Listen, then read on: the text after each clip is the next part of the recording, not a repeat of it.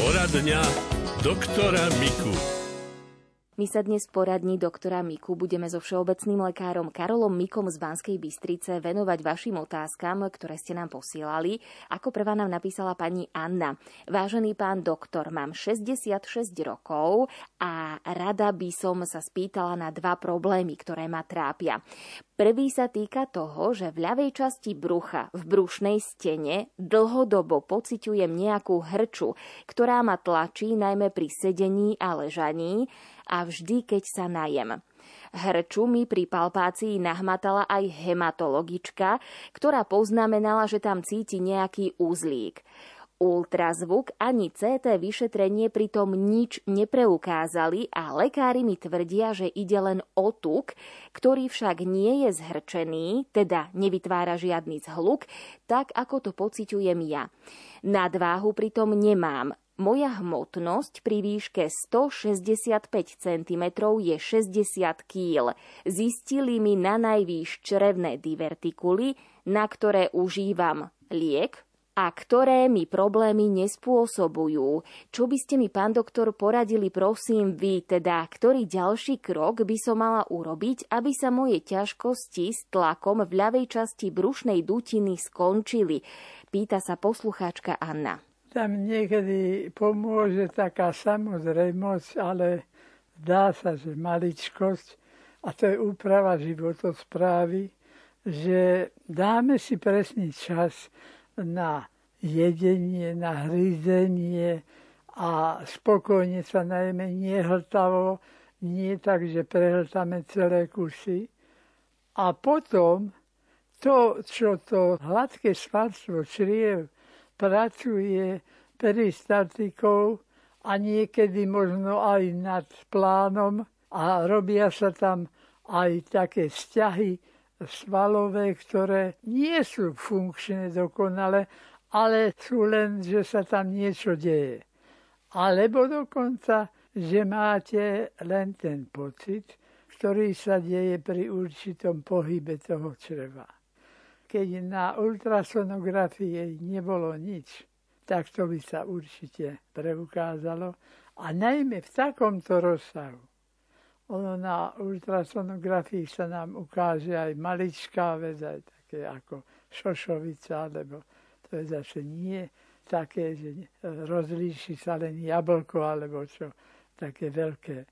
Tak áno, môže byť aj takáto vec, ale v každom prípade aj napríklad väčšie množstvo zmeneného tepelne článku, ktorý sme dali do zažívateľov. No napríklad, napijeme sa po dúškoch ľadovú vodu studenú, a keď aj nie z chladničky, ale je, povedzme, zo špajze, z betónu, z chladného. A to organizmus cíti. Jemu sa to nepáči, keď takto zmeníme mu veľmi teplotu. Napríklad do žalúdka dáme pol litra studenej vody. No druhá vec je, keby sme tam dali pol litra takej vlažnej vody. Ale len trošku teplejší, ak tú vodu dáme a už nás tá obyčajná voda prezenie. Takže aj tak to môže byť. A pritom nie je to nič dráždivého, no veď už ak je voda dráždivé, tak môže byť všetko ale je to obyčajná hmota, obyčajná potravina, v tomto prípade nápoj, ktorý ale naraz ochladí, alebo na druhej strane aj ohreje, keby to bolo veľmi horúce. A to už potom, keby niekto takúto chybu spravil, že si dá horúce, tak to radšej to studené. Pretože to studené až na to, že tie rýchle zmeny teplotné to môžu vplývať na tú výživu smerom rýchlejšia peristatika alebo slabšia. No a studená ináč v žalúdku spraví to, že sa tam začne tvoriť viacej kyseliny žalúdočnej, No a to je o ničoho, nie, o nie, žiadnej potravy, len o toho chladu. Keď je tá hmota, ktorú zjeme, napríklad taká studená, že to je rozdiel, ktorý nám ten celý žalúdok ochladí zarazom a potom nám vytvára kyslú, teda tá kyselina sa tam tvorí stále, ale potom sa priam leje. A ten pacient potom aj grgá kyselinou a je mu to úplne nepríjemné, lebo to nezvykne. A nevie, prečo to je. Už napil sa naraz studenej vody. A pri tzv. pitnej kúre sa mu to môže stať hoci kedy, pretože niektorí ľudia nechcú sa s tým zabávkať, pomaly chlúbkať, tak naraz to vysúka pol litra a myslí si, že to už si spraví svoju povinnosť, tak nemusí.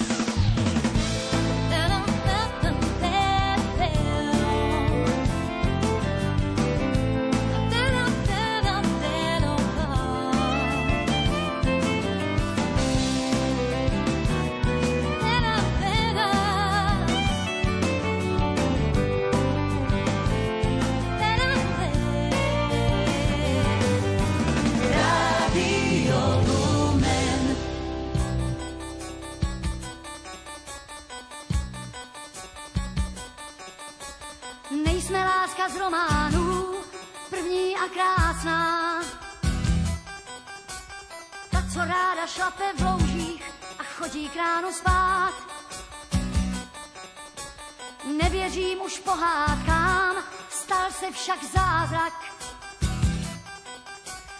Najednou si tu mám tě ráda a ty mě máš rád. Ta láska je tak nádherná, až mám trochu strach. Jako s křechou vázou snídem po špičkách. Měli jsme se potkat dřív zemi, mohli jsme se vznášet výš nad zemí, měli jsme se potkat dřív a spolu první závrať mít. Měli jsme se potkat dřív o pár let, nesmíme teď otálet. Asi nám nestačí jen z lásky žít.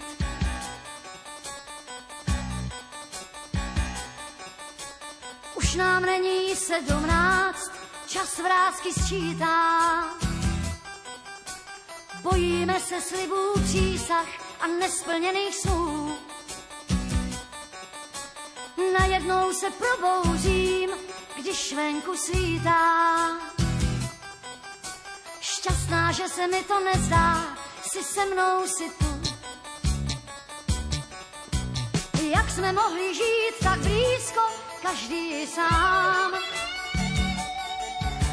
Zdá se mi, že spoustu let tě od vidění znám. Měli jsme se potkat dřív za zemi, mohli jsme se vznášet výš nad zemí, měli jsme se potkat dřív, aspoň o rok, o měsíc. Měli jsme se potkat dřív o pár let, nesmíme teď otálet. Možná je to tak líp a méně je víc. Měli jsme se potkat dřív za zemi, mohli jsme se vznášet výš nad zemí, měli jsme se potkat dřív, aspoň o rok, o měsíc. Měli jsme se potkat dřív o pár let, nesmíme teď otálet. Měli jsme se potkat na zemi, mohli jsme se vznášet výš. Poradňa doktora Miku. Pani Anna sa ešte pýta, druhý problém sa týka mojej hornej čeluste, pri ktorej som podstúpila augmentáciu, aby mi potom lepšie sedela nová zubná náhrada. Tu mám jednak len na efekt, keďže sa s ňou nenajem. Ide však o to, že v strede čeluste pociťujem pnutie, respektíve ťahanie, pre ktoré nemôžem úplne zavrieť pery. Operáciu som pritom absolvovala ešte v máji minulého roka. Ambulanciu, kde mi augmentáciu robili, som sa už veľakrát pokúšala kontaktovať, ale vôbec mi nedvíhajú telefón. Čo by mi pán doktor, prosím, podľa vás pomohlo? Neviem to posúdiť tak celkom špecificky, pretože ja neviem, aký zákrok robili. Či tam niečo menili, menili tie tvary, či sa tam akoby zmenšilo niečo, alebo akoby zväčšilo, lebo aj taká operácia sa dá spraviť. Takže tá operácia, keď teraz cíti španovanie, tá operácia musela byť opakom toho, čo aj robili. A oni vedia, čo tam robili. Čiže treba sa nakontaktovať na tú ambulanciu. Áno. Dúfať, že... Takisto ako sa dá operovať plus, tak sa dá operovať aj mínus. Takže dá sa to.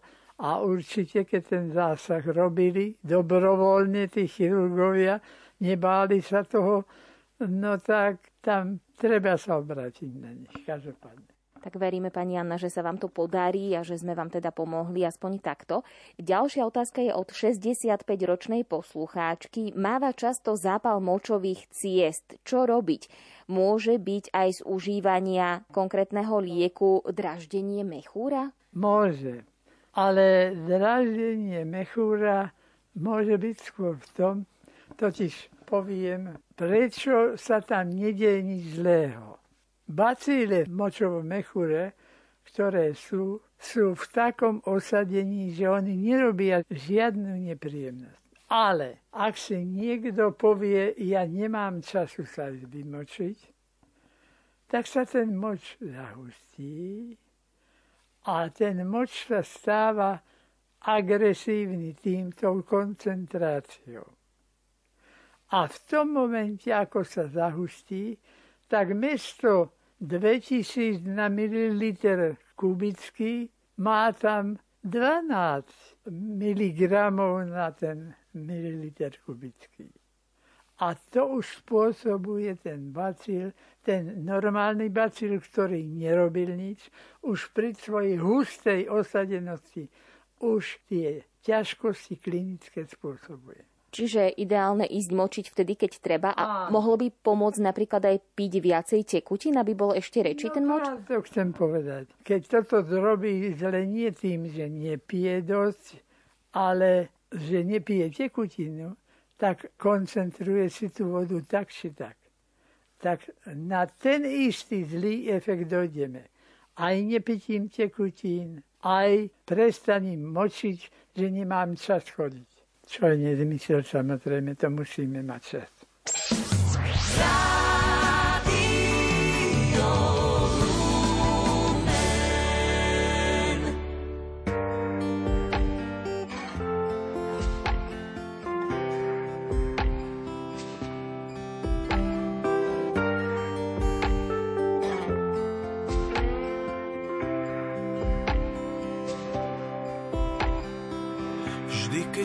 Voda sype a tvrdé skaly lejú.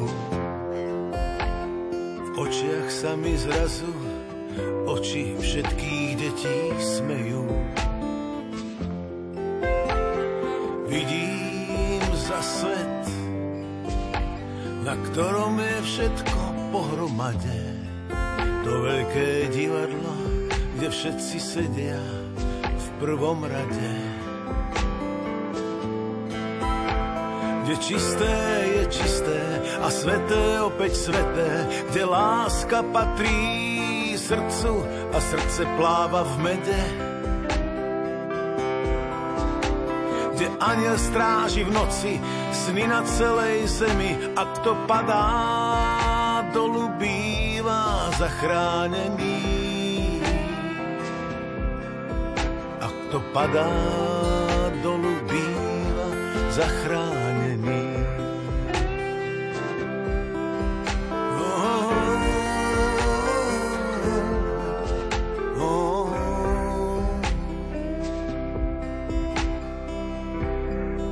To za svet, na ktorý som prišiel, k čomu som stále ďalej a k čomu stále bližšie.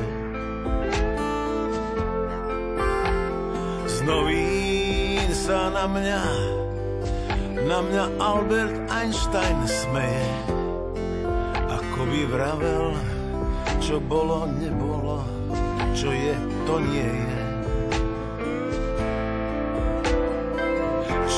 To za svet, čo sa strašne zmenil, býval som zhovorčivý, no teraz bývam nemý. Dávno je všetko inde, už neviem, čomu verím a srdce bez aniela váľa sa v tele ako v kontajneri.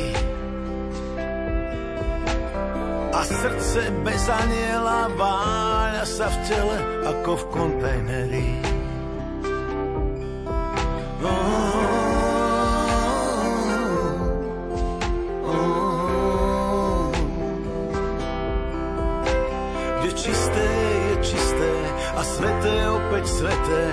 Aniel patrí srdcu a srdce pláva v mede. Dávno je všetko inde, už neviem, čomu verím a srdce bez aniela váľa sa v tele ako v kontajneri. A srdce bez aniela váľa sa v tele ako v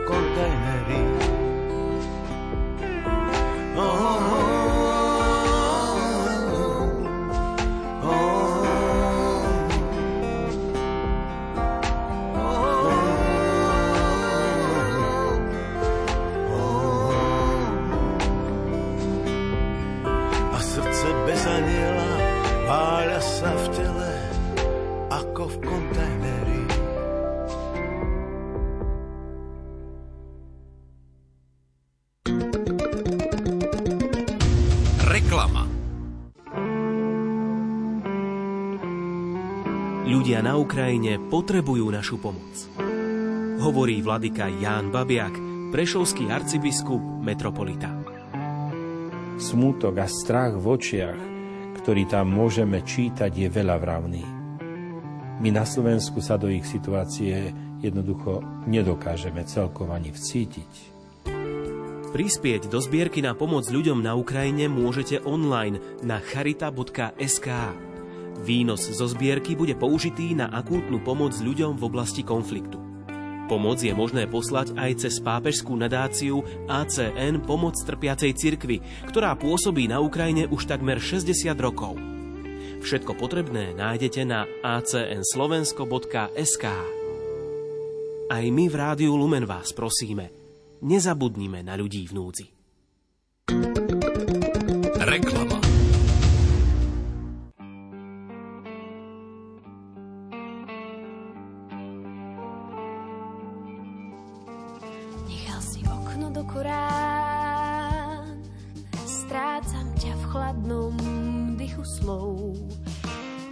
či zvládnem toľko rán, bolesných chvíľ a nezmyslov. Hľadám tvoju tvár, odpíjam nádej z pohára. Bol si vždy pre mňa ako dar, pomaly v srdci doháraš. Nebol ma svojím pohľadom, dlho sa učím zabúdať. Život, čo patril len nám dvom, do prázdnej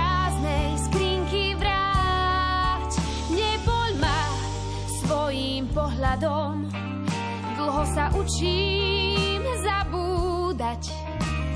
Život, čo patril len nám dvom, do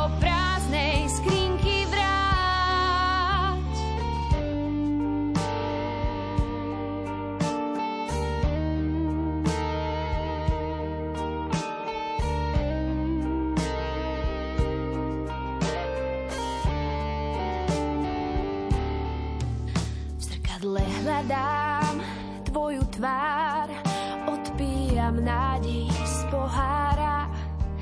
Bol si vždy pre mňa ako dar, ako dar. Pomaly v srdci doháraš.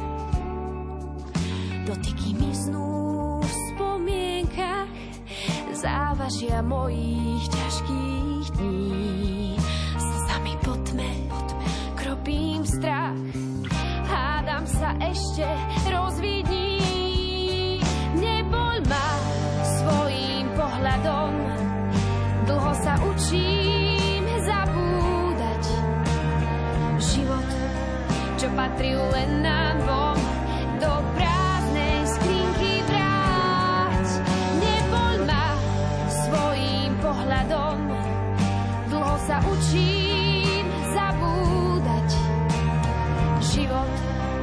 Čo patrí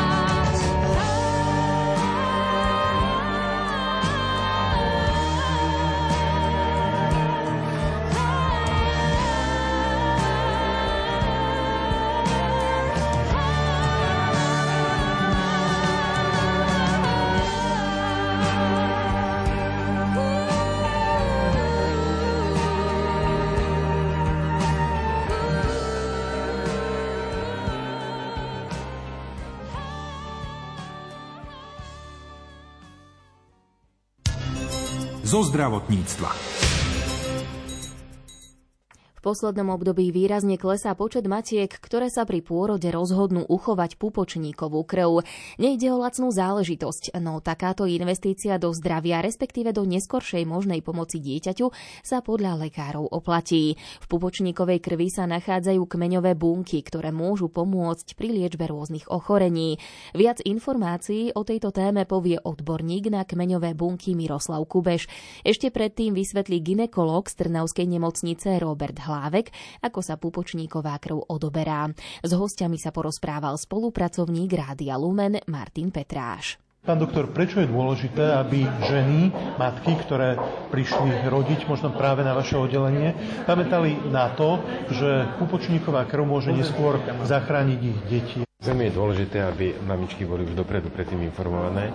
Vieme samozrejme poskytnúť tento odber aj pacientkám, ktoré prídu priamo na pôrodnú sálu a v tom momente počas bežiaceho pôrodu sa rozhodnú, že chcú ten odber. Vieme, sme na to pripravení, to znamená, že nemusí byť tá pacientka dopredu nejakým spôsobom na tento odber pripravená, ale vieme to urobiť eh, ad hoc.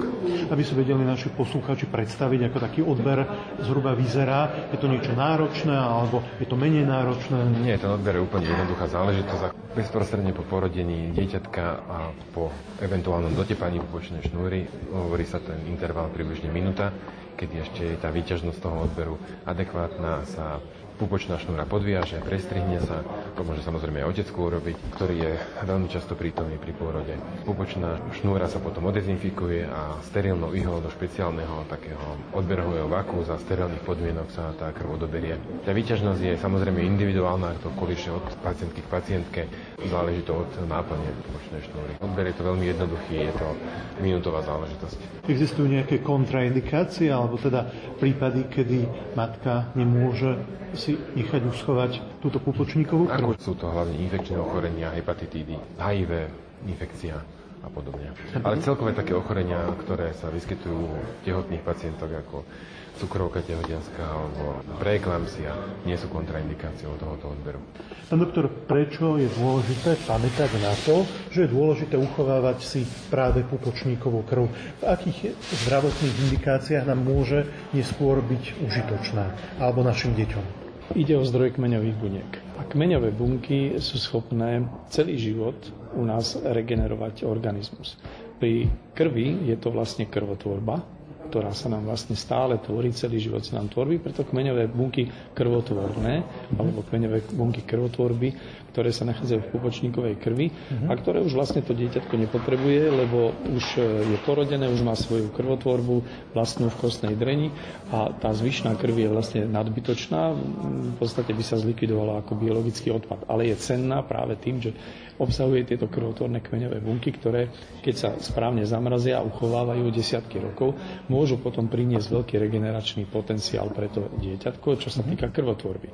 Čo sa týka tých ostatných zdrojov, ako tkanivo pupočníka alebo placenta, tam sú dominantné iné typy kmeňových buniek, tie tkanivové kmeňové bunky, ktoré majú zase potenciál regenerovať jednotlivé orgány a jednotlivé systémy tkaní v organizme. Takže opäť, keď dojde k nejakému poškodeniu, sú využiteľné na liečebné alebo regeneračné aplikácie v budúcnosti pre to dieťa. A preto je dôležité to urobiť pri pôrode, lebo jednak je to nadbytočný materiál, ktorý by sa aj tak vyhodil, nestojí to žiadnu záťaž pre to dieťatko a jednak sú úplne mladučké. To znamená, majú ten celý potenciál aj zdravie zachovaný v tej svojej podobe, ako keď sa dieťatko narodilo.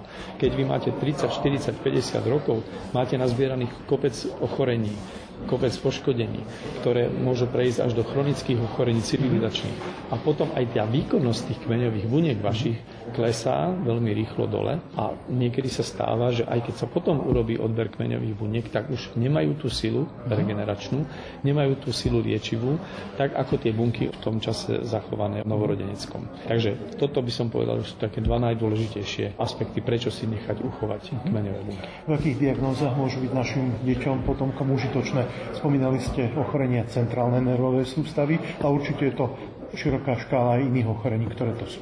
Určite tých ochorení dnes, e, len čo sa týka krvotvorby, ochorení krvotvorby je už 80, pri ktorých sa využili alebo využívajú.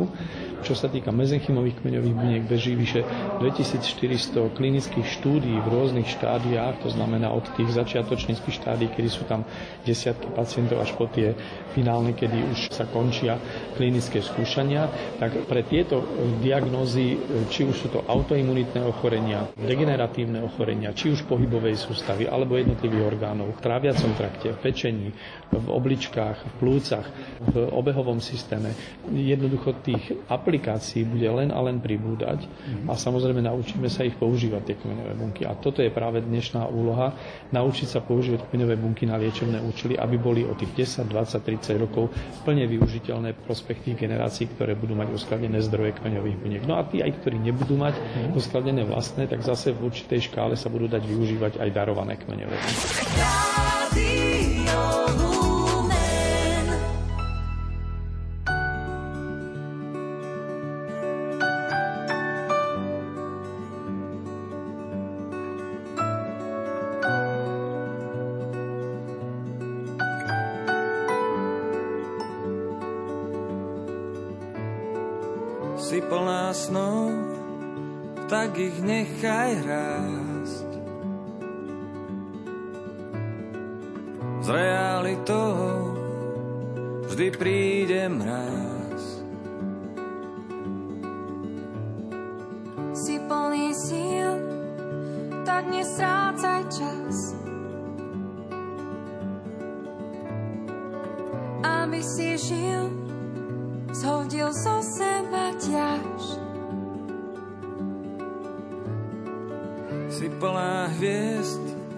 Na cestu mi svieť. Ty predsa vieš, aký je dnes svet.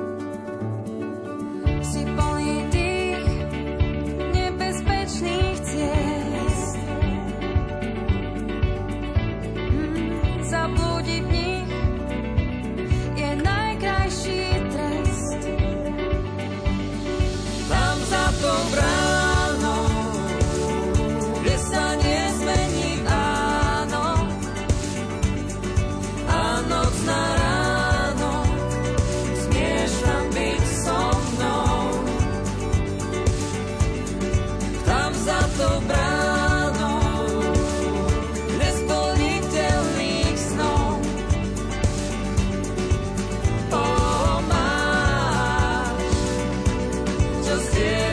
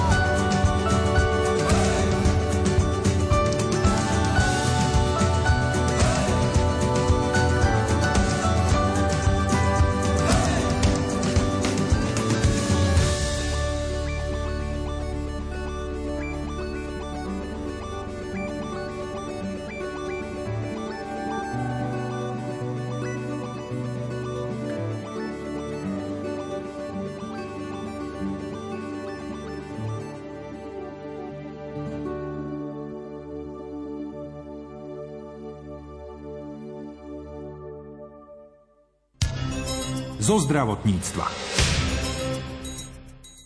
Starostlivosť o človeka s Alzheimerovou chorobou je v domácom prostredí veľmi náročná. Je však možné využiť celé spektrum zdravotných a sociálnych služieb, ktoré môžu príbuzných chorého človeka čiastočne odbremeniť. Redaktorka Mária Čigášová požiadala o krátke zhrnutie lekárku Zuzanu Katreniakovú.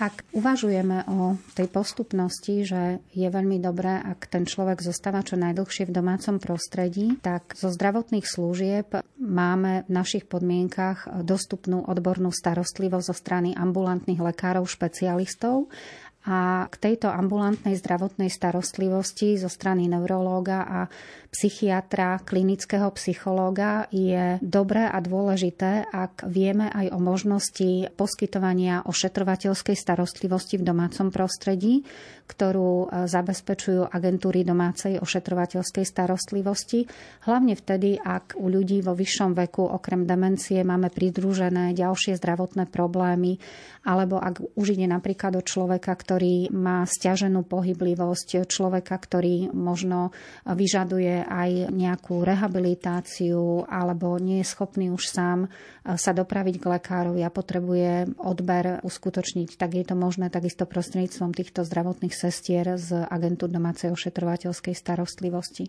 Tieto služby zdravotné sú teda dostupné v našich podmienkach a ak ideme k sociálnym službám, tak tou takou dobrou kombináciou pri starostlivosti v domácom prostredí je určite kombinovať tú neformálnu starostlivosť s domácou opatrovateľskou službou. A v prípade, že máme dostupné aj špecializované zariadenie, tak môže ísť o tzv. ambulantné špecializované zariadenie. Ide o také zariadenie, kedy ten človek zostáva v domácom prostredí, ale na istú časť dňa môže absolvovať taký denný pobyt počas pracovných dní v takomto špecializovanom dennom centre, kde má zabezpečenú ďalšiu starostlivosť. Že aspoň týmto spôsobom odľahčí tú rodinu, ktorá sa stará o neho. Áno, a ešte je dôležité vlastne povedať aj to, že práve tieto ambulantné a tzv. terénne sociálne služby je možné využiť aj v takom prípade, ak ide o opatrovateľa, ktorý poberá peňažný príspevok na opatrovanie. Čiže je tam možnosť nastaviť takú určitú kombináciu týchto služieb už individuálne podľa konkrétneho človeka. A tak ako ste spomínali, už keď je tá situácia taká, že ten človek naozaj nemôže zostať sám v domácom prostredí, nevie nevieme mu zabezpečiť v tom domácom prostredí tú 24-hodinovú starostlivosť, tak potom už potrebujeme vyhľadať pomoc e, v rámci siete pobytových zariadení sociálnych služieb, kde takisto tou najvhodnejšou formou sú pobytové špecializované zariadenia a tam, kde takéto zariadenie nie je dostupné, tak potom môžeme využiť možnosť umiestnenia takéhoto človeka aj v, napríklad v domove sociálnych služieb.